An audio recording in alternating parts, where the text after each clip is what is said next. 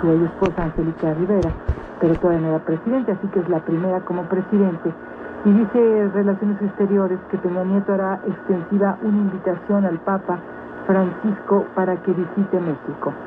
Eh, la Cancillería señala que durante su estancia allá en el Vaticano, eh, Peña Nieto refrendará la importancia que México otorga a la Santa Sede, tanto a nivel de los vínculos políticos bilaterales como su relación especial con el pueblo de México eh, en su carácter de importante actor en el ámbito multilateral.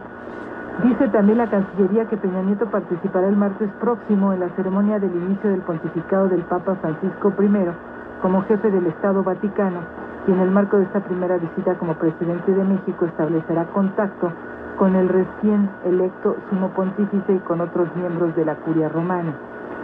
Destaca que la presencia del presidente de México en esa ceremonia que tiene relevancia mundial y que reúne, como le decía usted, a jefes de Estado y de Gobierno y a otras altas personalidades de diversos países y regiones del mundo, se realiza en apego a los vínculos de amistad, cooperación y respeto que han caracterizado a la relación entre ambos estados.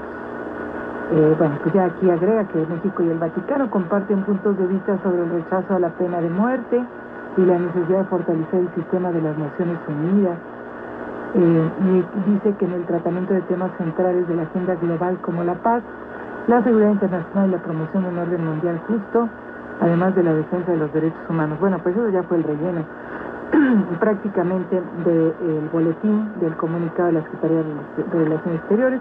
Habrá que ver, a ver qué dice el Papa, que yo creo que, bueno, pues imagínese usted llegar al cargo, eh, no solamente como se encuentra actualmente la Iglesia Católica, cómo se encuentra la curia, cómo se encuentran las finanzas del Vaticano. Eh, eh, bueno, pues eh, muchas cosas que tiene que atender. Y bueno, pues por otro lado, toda esta andanada que se ha venido dando desde el momento que se supo de su elección, del papel que tuvo, en este caso, en la dictadura de Argentina. Hoy, por cierto, se publica y bueno, pues se han venido dando, digamos, pues estos ataques de si el hoy Papa, el nuevo Papa, colaboró con los militares de aquella dictadura argentina o si realmente, eh, bueno, pues es una campaña que se le está montando. Y eh, algunos de los argumentos que se han dado es que en aquel momento de la dictadura hubo dos sacerdotes jesuitas eh, los cuales eh, capturaron, eh, torturaron, parece que bueno pues estuvo muy fue la cosa muy dura no para ellos y que el Papa, el hoy Papa no los había defendido en este caso en su papel en ese tiempo de presidente de la pues de la Compañía de Jesús, porque bueno pues no podemos olvidar que es jesuita. Por cierto, en las partes de las defensas que se han venido presentando, un sacerdote jesuita cuyo secuestro, dice esta información, y que es a los que me estoy refiriendo, cuyo secuestro durante la dictadura militar argentina hace décadas provocó fuertes críticas al cardenal Jorge Mario Bergoglio, hoy, eh, bueno, sumo pontífice, eh, pues él asegura, este sacerdote jesuita, que él y el hoy pontífice se han reconciliado. Es el padre Francisco Jalik, que ahora vive en un monasterio en el sur de Alemania y dijo ayer viernes en un comunicado que habló con Bergoglio mucho tiempo después de que fueron secuestrados él y otro sacerdote de nombre Orlando Llorio en 1976. Bergoglio ha dicho que él recomendó a los sacerdotes dejar su trabajo en los barrios pobres por su propia seguridad, pero que ellos se negaron. Llorio, que es uno de estos sacerdotes, quien ya, ya falleció, Después acusó a Bergoglio de entregarlos a los escuadrones de la muerte por negarse a respaldar públicamente el trabajo que ellos hacían. Y entonces el que ahora vive en Alemania dice, no fue, no fue sino años después que tuvimos la oportunidad de hablar con el padre Bergoglio para conversar sobre lo sucedido. Esto dijo Halix, este sacerdote, en sus primeras declaraciones sobre el secuestro que ocurrió cuando el nuevo papa era líder de los jesuitas argentinos. Después de eso, celebramos una misa juntos en público y nos dimos un abrazo solemne. Estoy reconciliado con los eventos y considero el asunto cerrado. Nadie pone en duda que Bergoglio, al igual que la mayoría de los argentinos, no enfrentó abiertamente al régimen militar de ese país que gobernó de 76 a 1983, el cual secuestró y mató a miles de personas en la llamada Guerra Sucia para eliminar a sus opositores de la izquierda. Pero las opiniones difieren sobre qué tanta responsabilidad tuvo el nuevo pontífice en torno a la oscura historia de la Iglesia Católica Argentina y la dictadura. Cuando la Junta llegó al poder en 1976, Bergoglio retiró su su apoyo a estos dos sacerdotes de barriadas, cuyos colegas del movimiento de la teología de la liberación estaban desapareciendo. Luego los sacerdotes fueron secuestrados y torturados en la Escuela Superior de Mecánica de la Armada, que la Junta utilizaba como centro clandestino de detención. Sergio Rubín es un biógrafo autorizado del Papa. Él argumenta que la Iglesia Católica en general cometió un error al no confrontar a la Junta al tiempo que activistas argentinos por los derechos humanos han manifestado que Bergoglio nunca colaboró con dicha dictadura. Bueno, entonces aquí el punto en este caso de este eh, sacerdote que estuvo detenido, que, que fue torturado, etcétera, es que él y Bergoglio se habían reconciliado. En otras declaraciones dijo no puedo comentar sobre el papel del padre Bergoglio en estos sucesos, sin embargo, deseó al Papa Francisco grandes bendiciones de Dios en su puesto. Bueno, vamos a escuchar ahora a Maru de Aragón precisamente hablando de este tema que ha sido, pues una vez dada la elección, es decir, una vez conocida la noticia y que corrió como, bueno, pues obviamente como pólvora por todo el mundo, surgieron esas dudas y Maru de Aragón nos refuerza en esta información. La designación del cardenal argentino Jorge Mario Bergoglio como nuevo sumo pontífice ha reavivado el papel de la Iglesia Católica durante la dictadura militar de 1976 a 1983. Luego de su elección como papa, surgieron voces que lo acusaron de no haber hecho lo suficiente para conseguir la liberación de dos jesuitas que fueron secuestrados y torturados por el régimen militar en 1976. Habla el periodista Horacio Berbitsky, autor del libro El Silencio, en el que demuestra, según dice, que el ahora Papa fue cómplice de la dictadura. Dos de los sacerdotes que dependían de él fueron secuestrados y conducidos a la isla donde fueron torturados.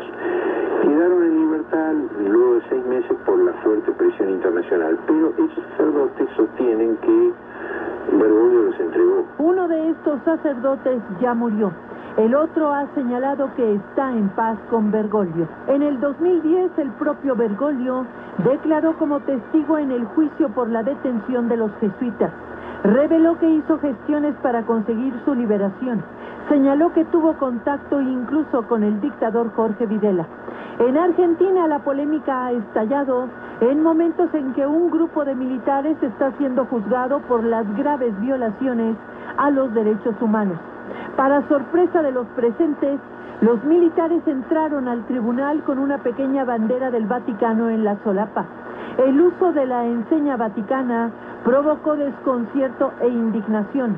Sin embargo, según el Premio Nobel de la Paz, Adolfo Pérez Esquivel, Bergoglio no tuvo vínculos con el régimen militar.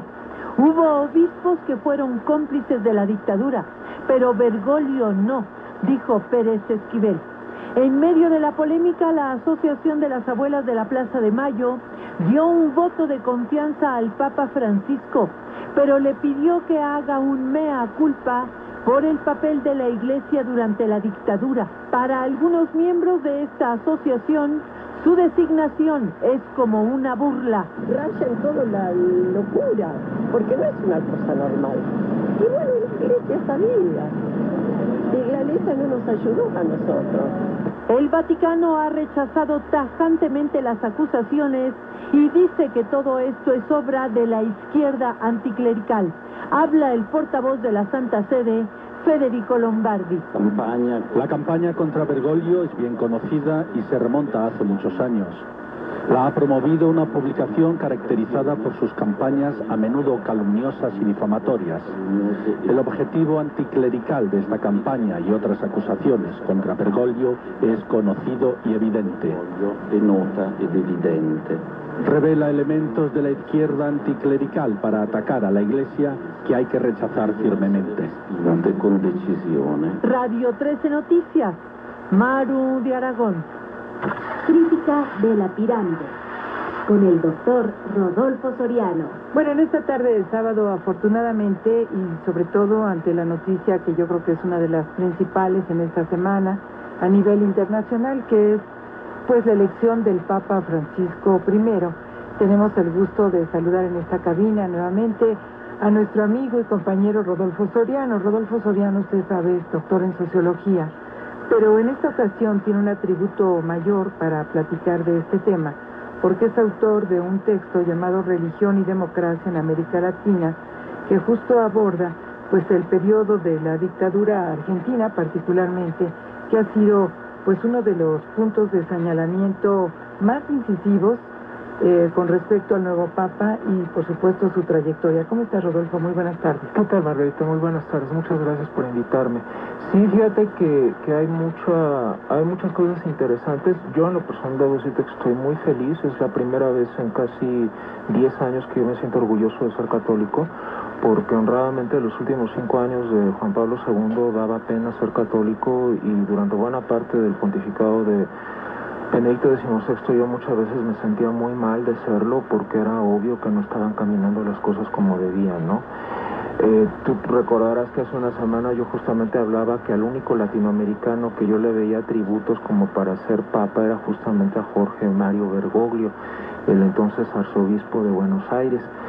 Y justamente la razón, una de las razones que yo aducía en aquel entonces, hace una semana, es que él fue víctima de la, de la dictadura, ¿no? Él tuvo que lidiar, eh, como muchos otros sacerdotes, como muchas otras personas que creían sinceramente en su, en su religión, con dos problemas, ¿no? Por una parte, la complicidad, y eso hay que decirlo tal cual, hubo complicidad de algunos de los obispos argentinos con la dictadura militar.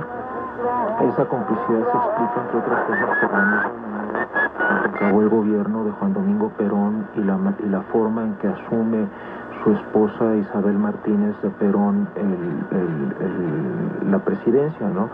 Ella era una cantante en un cabaret de Panamá cuando Juan Domingo Perón recién había sido exiliado de, de Argentina, lo habían echado sus compañeros militares y pasó por Panamá en su ruta hacia donde pasó sus, la mayor parte de su exilio en España y se enamoró de esta mujer, no que era una mujer muy hermosa, no, eso nadie se lo quita, pero que su única, su único atributo era saber cantar, ¿no? Era algo así, imagínate Sasha Montenegro, modelo 1950 y tantos, ¿no?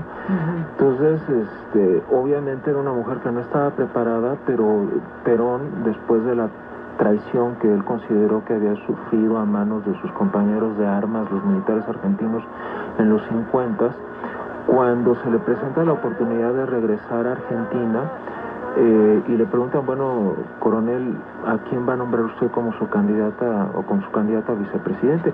Y todo el mundo decía Cámpora, ¿no? Héctor J. Cámpora, ¿no? Que era el máximo líder, que había sido el máximo líder del peronismo en los años 60, ¿no? Que fueron muy difíciles para, para el peronismo argentino porque fueron años de represión de una dictadura anterior a la de Videla, no la que todos más o menos nos acordamos que, fue, que inició en 76, sino una que inicia a finales de los 50 justo con el exilio de Perón y que los militares argentinos de manera socarrona le llamaron la Revolución Argentina, ¿no? como la Revolución Mexicana, una cosa así por el estilo, ¿no? Entonces, este, Perón en lugar de decir sí que sea Héctor J. Cámpora, ¿no? que era un hombre muy serio, que había, ocupado muchos cargos, etcétera, etcétera, dice, no, Isabelita. Y e Isabelita este, tenía como su secretario particular desde las épocas que estaban, desde las épocas que estaban viviendo en Madrid, en una residencia que les facilitó Francisco Franco, a ellos dos, tenía como su secretario y principal consejero a un tipo llamado José López Rega. El apodo que todos los argentinos le daban a este personaje te da una idea de a qué se dedicaba. Le decían el brujo, José el brujo López Rega. El brujo López Rega se dedicaba a hacer horóscopos, era astrólogo, ¿no? Y así fue como conoció a, Isabelita. Y eso le permitió que Isabelita lo nombrara su secretario particular y responsable de toda la política social del gobierno argentino cuando muere Juan Domingo Perón y ella se hace cargo de la presidencia, ¿no? Entonces, eh, lo que pasó en Argentina en esos años, entre más o menos 1974 que muere Perón y 1976 que los militares encabezados por Videla dicen, ya, o sea, esto ya no puede seguir, fueron una serie verdaderamente eh, escalofriante de matanzas, de desapariciones, de problemas, algunas perpetradas por el ejército, es cierto, pero otras también perpetradas por el ala izquierda del peronismo, que era conocida en esos años como montoneros. El peronismo es un movimiento muy extraño, un poco parecido al cardenismo mexicano, porque admitía todo tipo de contradicciones capitalistas, comunistas, socialistas, católicos, judíos, todos podían ser este, eh, peronistas porque al final de cuentas la idea de Perón es que por encima de los partidos políticos tenía que estar la idea de la nación argentina. Y eso era relativamente fácil de plantear en un contexto como el de la Segunda Guerra Mundial y luego la Guerra Fría, porque eh, Juan Domingo Perón supo vender muy bien el amor de Argentina. Y cuando digo el amor de Argentina me refiero al petróleo argentino, me refiero a la carne argentina y a muchas otras materias primas argentinas. Entonces el, peronismo siempre había sido un movimiento muy extraño. Y justo cuando Perón regresa, cuando Perón está a punto de regresar, eh, deciden organizar un, un mega meeting que la expectativa era que reuniera a más de un millón de personas, ¿no? cosa que la Plaza de Mayo no te da para tanto y ningún lugar en Buenos Aires propiamente te da para tanto. Entonces se les ocurre hacerlo en un llano muy cerca de donde está el Aeropuerto Internacional de Ceiza, que está como a 20 kilómetros afuera de, del microcentro de Buenos Aires. En ese lugar ocurre una matanza, ocurre una masacre porque se pelean el ala izquierda del peronismo montoneros contra el ala derecha del peronismo que estaba encabezada justamente en ese momento por López Rega, desde lejos, ¿no? Mueren cualquier cantidad de personas que te puedes imaginar. Las dos alas del peronismo eran armadas hasta los dientes y se tiraron con todo lo que te pudieras imaginar, ¿no? Entonces, obviamente fue una situación muy difícil que eh, duró mientras eh, Perón ejerció el cargo durante un año y luego durante dos años, ¿no? que fueron los quizás los años más negros en la historia de los gobiernos argentinos porque Isabelita no sabía tomar decisiones y todo lo quería consultar con el brujo López Rega y el brujo López Rega obviamente tenía su propia agenda, no era un tipo de la AAA, de la Alianza Anticomunista Argentina, con vínculos con nazis, Dios sabe cuánta gente hay, ¿no? Entonces, cuando Videla toma el poder, la expectativa que mucha gente tenía, y no estoy hablando nada más de obispos, estoy hablando de empresarios, de muchas gentes, esto se va a calmar, ¿no? Porque habían visto que de alguna manera la situación en Chile, los primeros tres años después de, que Pinochet eh, del golpe de Estado en China, en Chile había tendido a, a calmarse un poco, ¿no? Pero obviamente las diferencias entre Chile y Argentina son muy importantes, ¿no? Una de ellas particularmente la violencia, Entonces lo que terminan haciendo los militares el primer año sobre todo es una especie de purga, este, un poco al estilo del terror revolucionario durante la Revolución Francesa y matan a quien se les ponga enfrente. Entre las gentes que mataron estaba justamente el obispo de La Rioja, Enrique Angelelli pero estaban también un grupo pequeño de tres eh, religiosas francesas, tres monjas francesas que habían llegado en distintas épocas a, trabajar como profesoras o enfermeras en Francia, en, Argentina. Y había cualquier cantidad de seminaristas, cualquier cantidad de sacerdotes, cualquier cantidad de laicos, gente que estaba involucrada en, en, esas cosas, además de gente de la izquierda, ¿no? gente del Partido Comunista, gente de los partidos socialistas eh, argentinos, gente desde luego también del Partido Radical, ¿no? que es siempre el, rival de, del partido peronista. ¿no? Entonces, era una situación muy difícil. Yo creo que los obispos eh, argentinos en aquel momento se equivocaron y pensaron, bueno, estos cuates van a calmar la cosa. No la calmaron, lo hicieron peor, ¿no? Porque obviamente llegaron con una idea muy estúpida del ejercicio del poder y era matar, matar a quien se dejara, ¿no? A quien pudieran. Eh, en ese entonces Jorge Mario Bergoglio era superior de los eh, jesuitas, él, había tomado ese cargo desde 73 y lo ocupó hasta 1979. Él eh, ha sido acusado en fechas recientes de haberle quitado la protección a dos sacerdotes de la Compañía de Jesús. Él ha aceptado que efectivamente él tuvo diferencias con esos sacerdotes, pero que las diferencias fueron porque eh, les avisó que la, Junta Militar andaba tras ellos y que les recomendaba que no abandonaran la casa eh, donde los jesuitas se reunían ahí en la provincia de Buenos Aires para que estuvieran seguros. Estos dos sacerdotes no quisieron entender, se salen, los secuestran, los torturan, no los asesinan, Dios sabe qué milagro ocurrió ahí porque habían asesinado ya mucha gente en ese momento. Entonces, eh, estos dos eh, sacerdotes eh, los encuentran desnudos, golpeados, muertos de hambre literalmente, después de varios días sin comer en algún paraje ahí en las Pampas. Y, este, y bueno, empiezan a narrar su historia, ¿no? Dicen que tenían un problema, una diferencia con, con el superior de los jesuitas Bergoglio y hasta ahí llega, ¿no? No, no pasa mayores. Eso obviamente por cómo se ha dado la, historia argentina en los últimos 30 años, pues ha, tomado vida propia, ¿no? Y hubo gente que inmediatamente después de que se supo que el, que el cardenal Bergoglio había sido electo como Francisco Papa de la Iglesia Católica, de inmediato sacaron a relucir esto, ¿no? Yo creo que las declaraciones que hizo hoy justamente a la BBC de Londres, es decir, el, el viernes, perdón, me equivoqué, las declaraciones que hizo el viernes a la BBC de Londres Adolfo Pérez Esquivel, premio Nobel de la Paz, que justo, argentino, que justamente fue una de las gentes que, por ejemplo, denunció la existencia del Plan Cóndor, ¿no? El Plan Cóndor era un acuerdo entre cinco o seis de los gobiernos de América del Sur para reprimir, matar, hacer lo que fuera necesario para erradicar a las guerrillas de izquierda en América del Sur, ¿no? Entonces él fue una gente que tuvo un papel muy importante en eso, fue una gente que defendió a muchas de las víctimas de la, de la dictadura y lo que Adolfo Pérez Esquivel le dijo a la BBC de Londres es, hubo muchos obispos cómplices, pero Bergoglio no fue uno de ellos. Entre otras razones porque Bergoglio no era obispo, ¿no? O sea, Bergoglio era superior de los jesuitas, pero en la iglesia la diferencia entre ser superior de los jesuitas y ser un obispo es algo muy importante, ¿no? Y fundamentalmente los militares estaban lidiando, estaban tratando muchos de los asuntos que ellos estaban tratando con obispos. Ahora, es cierto, hubo obispos que trataron de salvar gente, pero en general los obispos pensaron que era mejor quedarse callados, ¿no?